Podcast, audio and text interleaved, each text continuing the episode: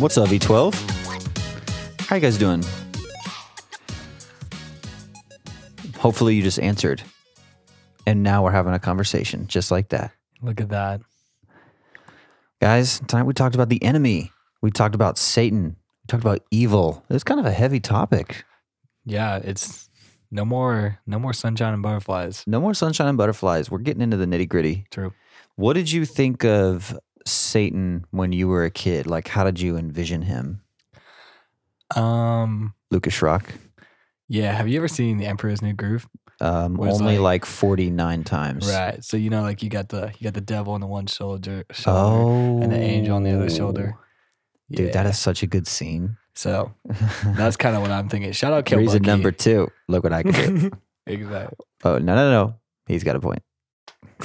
Dude, I could watch that scene a hundred times. Shout out to Kill Bucky. He really likes that movie. He's trying to take you down the path of righteousness. I'm going to take you down the path that rocks. Oh yeah. I'll go line for line on that movie. That's crazy. Yeah, but that's a that's kind of how I so you envisioned it like good angel on one shoulder, bad angel on the other, and they were like fighting for what you would do. Yeah. hmm Hmm, okay. How has your view changed? Or maybe that's still what you rock with. I don't know. Um, well, I definitely don't think it's. I think when I was younger, I thought of my faith as like primarily works, and so I think that's why I kind of had that mindset. But um, now, Oh, so you thought that like what you did determined how much God loved you? yeah, Okay. Mm-hmm. that's what I meant by that. I gotcha. Um, but now, I mean, yeah, you mentioned First Peter five eight in your in your sermon about like how the devil is like a roaring lion, prowling around and ready to devour its enemies. And I don't know. I just know. I don't know if I put like a like a picture of the enemy. I think I just I just try to be on guard because if I'm not, then my heart is really deceitful to the things of this world. And so I just need to be locked in in the word and focused on God's truth and what the Bible says. Yeah. I don't think it's really important that we put like a quote unquote face to it or that we think about what the devil's actually like. I think we, like tonight, we learned his motivation. Next week, we're going to talk about his tactics. If we're just aware of those basic things, um, I think that's all we need to be able to resist him because we're not supposed to have this super fascination with him where we try and learn every detail about him. That's not why the Bible gives us details about him. It, it tells us about him so that we can avoid him and know how to defeat him in Christ. So the Bible gives us everything we need to know about him. And we know that he's a liar, a deceiver, an accuser. He is the ruler of this world. We also know that in the end, he's going to be defeated. So we don't have to walk around and be scared of him or fearful or think that, oh no, there's a chance he could win. We already know the, the end of the story is written. Yeah, exactly. Like we get to be fascinated about Jesus Christ. And so that's so encouraging and a lot better than being fascinated about Satan. Way better.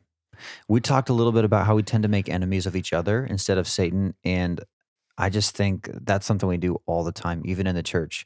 We make enemies of each other. We feel like somebody says something rude to us or doesn't appreciate us or whatever. And we just are, are so quick to make an enemy of our brother or sister. And we've got to be reminded that we are not the enemy. Like in Ephesians 6 12, no one physical is the enemy. There is one enemy. He is spiritual. And we got to unite on that, right? We can't be trying to fight each other.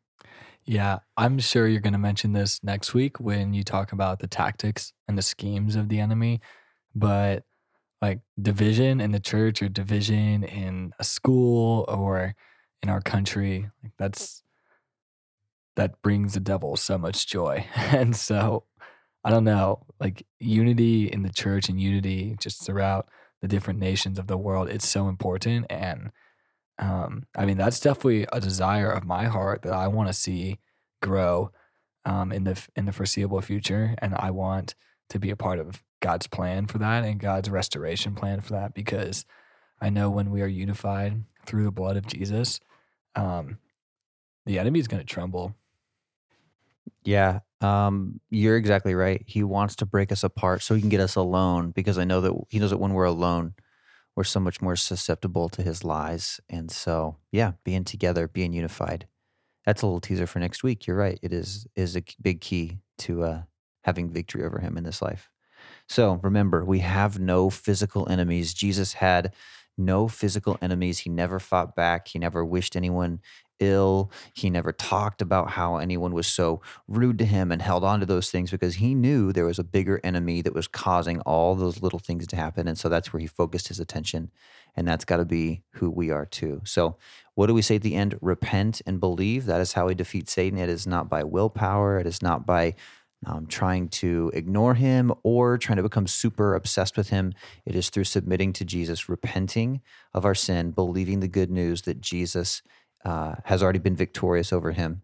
And when we live in that, then we've already got the victory, right? We're more than conquerors. Yeah, amen. Exactly. Amen. Exactly. All right. Well, Dr. Schrock, I think we're out on this one. Next week, we're going to talk about the tactics of Satan. And I'm really excited to be doing this series we hope that it's been good for you guys too. Yeah, exactly. It's going to be two weeks from now. Have a wonderful Thanksgiving. Find different opportunities to see, just to be grateful of how God has provided for you in your life. Boom. Thanksgiving. Homework. Go do it. Turkey.